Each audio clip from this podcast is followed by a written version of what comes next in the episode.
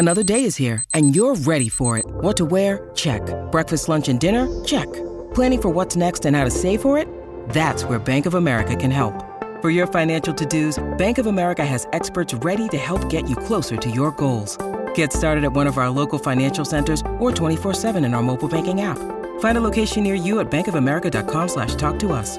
What would you like the power to do? Mobile banking requires downloading the app and is only available for select devices. Message and data rates may apply. Bank of America and a member FDIC. With threats to our nation waiting around every corner, adaptability is more important than ever. When conditions change without notice, quick strategic thinking is crucial. And with obstacles consistently impending, determination is essential in overcoming them. It's this willingness, decisiveness, and resilience that sets Marines apart. With our fighting spirit, we don't just fight battles, we win them. Marines are the constant our nation counts on to fight the unknown. And through adaptable problem solving, we do just that.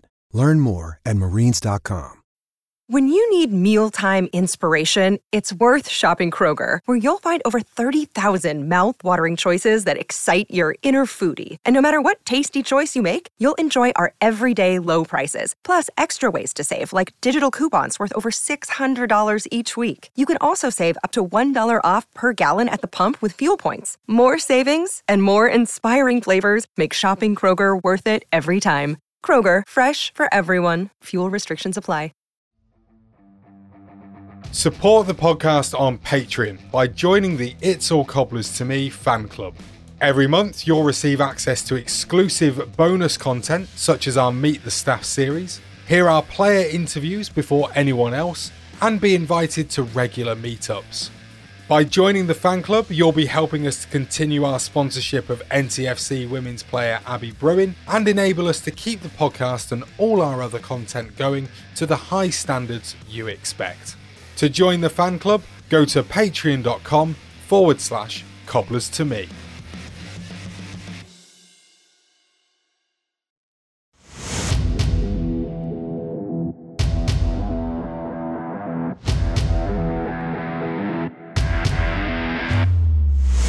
Brain again, and he's got it! Gavin was closing in. Oh, Gavin has scored! Abdul Osman against Brad Jones to put Liverpool out of the cup and Northampton three. Hello, I'm Charles Collins, and welcome to Memory Lane. This is a new series from It's All Cobblers to Me, where you're hearing from the Northampton fans about your memories of following the Cobblers. This time, I'm speaking to the creator of a popular YouTube channel all about Northampton Town called Cobblers Vlogs. So let's start this episode by finding out where Matt Salmons wants to take us on his trip down memory lane. Hi, I'm Matt Salmons, and I'm going to be talking about a player that I was very close to and that means a lot to me um, over the last few years, uh, David Buchanan.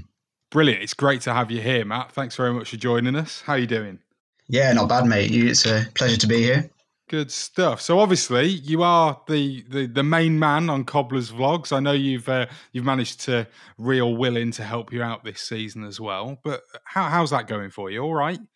Yeah, it's good. Um, we're really enjoying it. We obviously used to do. Um, I used to do it by myself, um, doing like videos inside the stadium, capturing the atmosphere and stuff like that. But a um, couple of uh, copyright stuff with the club, and we've had to sort of rethink it over the last year. And now we're sort of doing content about games, previews, reviewing the games, and just other content around the Cobblers, really. And obviously, I've got a lot. We well, me and Will both have a lot of work on on our hands, so um, we sort of split it between each other, and he's uh, he's been a really good help. So yeah, we're really enjoying it. It's still going along, and um, we're both aspiring journalists as well. So it's a good thing to have on your CV as well. Certainly is brilliant. So today you want to be talking about David Buchanan, obviously a player that played for us for for quite a long time. What is it about Bukes that has just made you want to talk about him so much? Um, I think it's his personality mainly and his loyalty to the club. Obviously, he was with us for four or five years. I think it may have even been six. He was probably the player that I've met the most in my lifetime. Um, I've kept in contact with him on social media as well. I speak to him um, every so often, just you know, asking each other how how we are and just keeping up with each other. And he's someone that's uh, meant a lot to me and helped me through a lot. And he's obviously promoted the um, YouTube as well, which has been uh, really useful to me as well, getting new followers and um, you know exposure on uh, on on media websites and stuff like that. Yeah, so so tell us about what your thoughts are when he first signed. What were your initial sort of reaction to the new left back that came to town? Um, probably just another one of those, you know, average left backs that's just, you know, mostly two left backs and never, never really anything special. They're just sort of there, they do the job. Um, you know, they're always a seven out of 10, which, you know, Bukes always was a seven out of 10, you know. So, yeah, just a consistent, solid left back um, that was going to keep us in the league, which is what we were aiming to do at the time under Chris Wilder. Obviously, all the financial trouble, and then he was part of that team that went on to do something very, very special. Um, you know, 99 points or whatever it was, and go straight up. It was um, he was one of the leaders and one of the talisman in that team as well. Yeah, he, he, certainly was. And I mean, of course, he, he then also became, well, vice captain uh, of the team as well um, later on in his spell with us. I mean, he was the the epitome of the football club for many fans um, over the time that he was there. How much do you put that down to just the fact that he stayed for so many years? I mean, don't forget that that there were also players like Jonjo O'Toole and Sam Hoskins who, who, both have been at the club for the same amount of time, if not slightly longer than Bukes. But neither of those had the same kind of affinity, I don't think, with the fans. There was something about Bukes, wasn't there, that just sort of, I don't know, he was almost Mr. Northampton Town at one point. Yeah, definitely. Um, you know, every so often you see the club tweeting out about being in the community or being in a school or something like that. And uh, he was always in those photos. He was always there. Um, I think he had so much time for the fans as well. it's rare that someone, you know, would, would have tagged him in a tweet or something like that, and that he wouldn't have replied. So he just, you know, he loved the fans. He loved everything about the club. I think he loved um, Northampton as a place, which um, not really sure how you can love Northampton as a place, but you know, he loved it. He loved the club. Um, and yeah, he had a lot of time for the fans. He had a lot of time for me. I was on the um, Cobbler show uh, on the on the BBC last year, which you guys are on as well.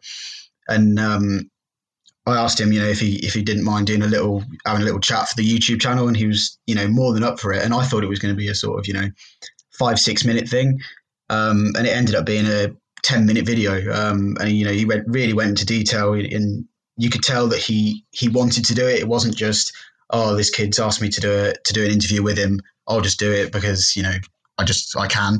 Um, you know, he wanted to be there. He wanted to to do it, and he he just loved everything about the club it's not often that you get a player like that, is it? Um, a lot of the time, especially these days as well. Um, you know, modern football and all that.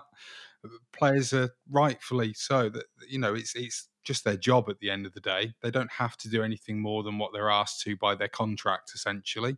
Um, Bukes definitely went the extra mile, didn't he? And it, it, it's definitely something that we should look back on with his time at the club uh, and, and and remember him fondly. I think.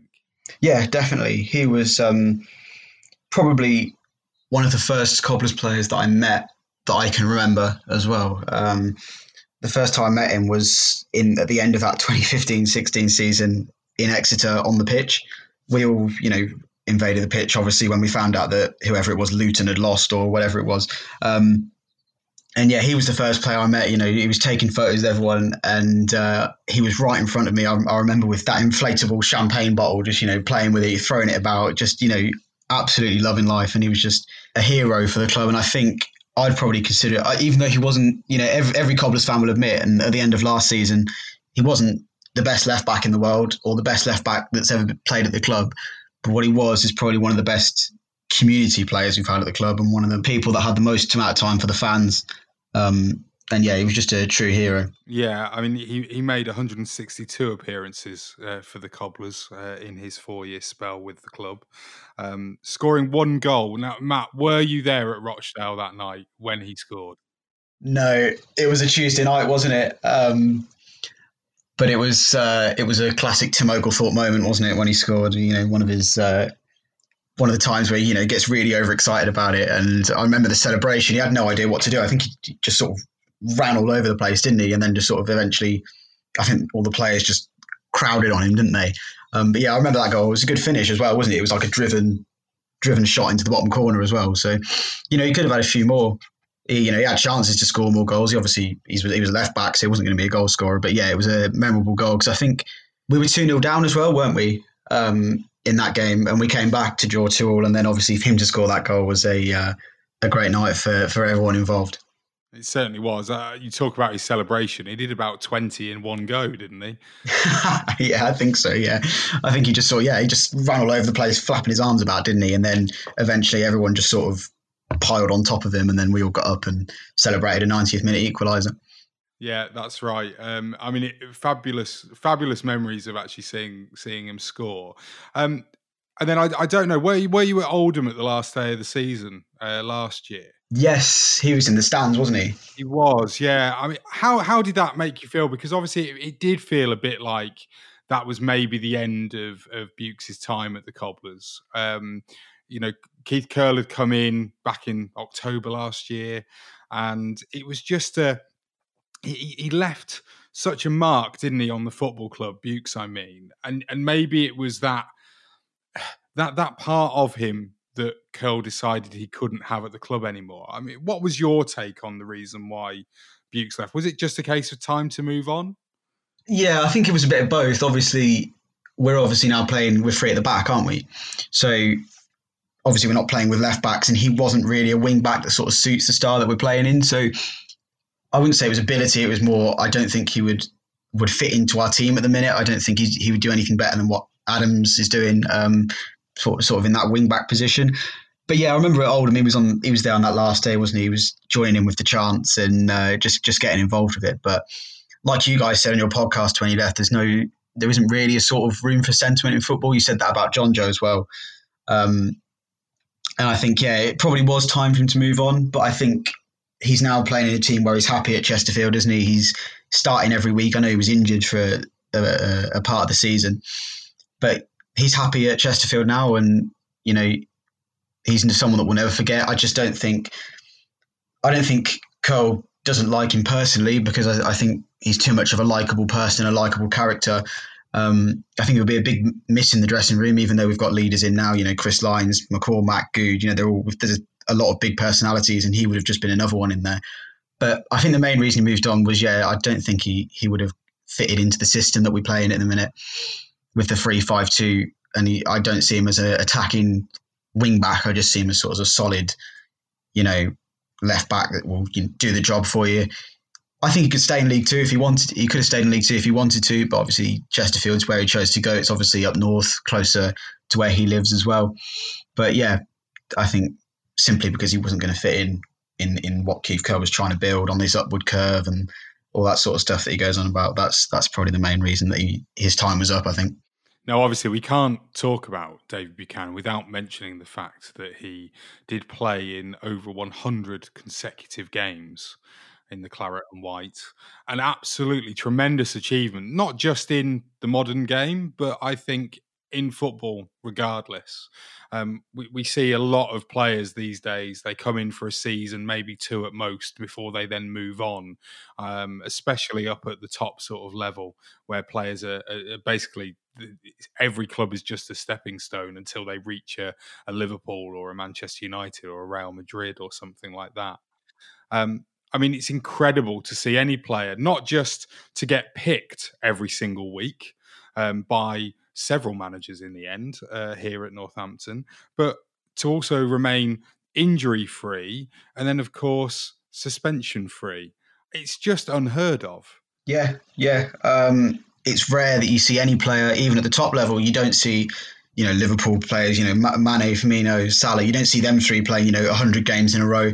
Um, but yeah, for him to keep that fit for that long as well, you know, his disciplinary record was good, like you said. You know, no no um, sending offs or, or, yellows in that period. It's it's an unbelievable achievement, really. And I think if you went back in time, or if you look now, I don't think there's many players that get anywhere near sort of you know, 100 starts in a row or appearances, whatever it was. I think it was starts, wasn't it? Uh, yeah, it was starts, yes.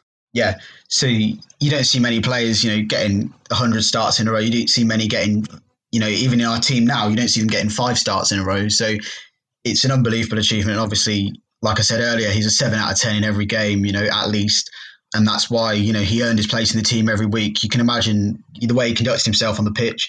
You can imagine how he was around the training ground as well. You know, hardworking, committed, dedicated, a leader as well. So obviously, that's another reason, you know, him being a leader that he would have helped him for, you know, getting to that 100 appearance mark as well. So, what's your overriding memory of, of Dave Buchanan, Matt? Let, us end it on a on a huge positive. If he was right here, right now, what would you say to him? Thank you, I guess. Um, you know, for for you know everything that he's done. He's given up so much time to me, in particular, especially with that. Um, you know, the interview he did for the channel. Um, I remember one time last season, um, some of my mates were going to come up to a game, and obviously they're not season ticket holders, so I had to go into the club shop and grab them some tickets.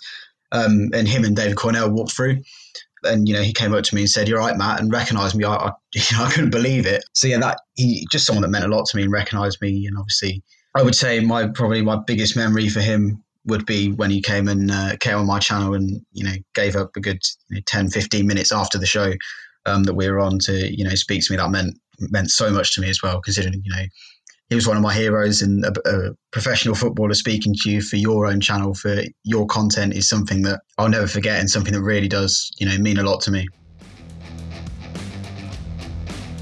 Thanks to Matt Salmons there. You can check out that interview he did with David Buchanan over on the YouTube channel, Cobblers Vlogs. There'll be a link to it in the show notes.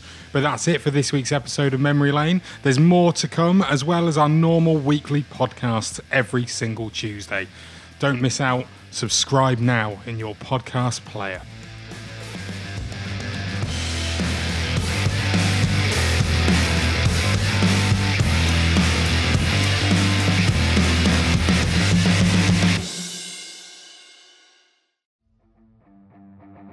Support the podcast on Patreon by joining the It's All Cobblers to Me fan club. Every month, you'll receive access to exclusive bonus content, such as our Meet the Staff series, hear our player interviews before anyone else, and be invited to regular meetups. By joining the fan club, you'll be helping us to continue our sponsorship of NTFC women's player Abby Bruin and enable us to keep the podcast and all our other content going to the high standards you expect. To join the fan club, go to patreon.com forward slash cobblers to me. Sports Social Podcast Network.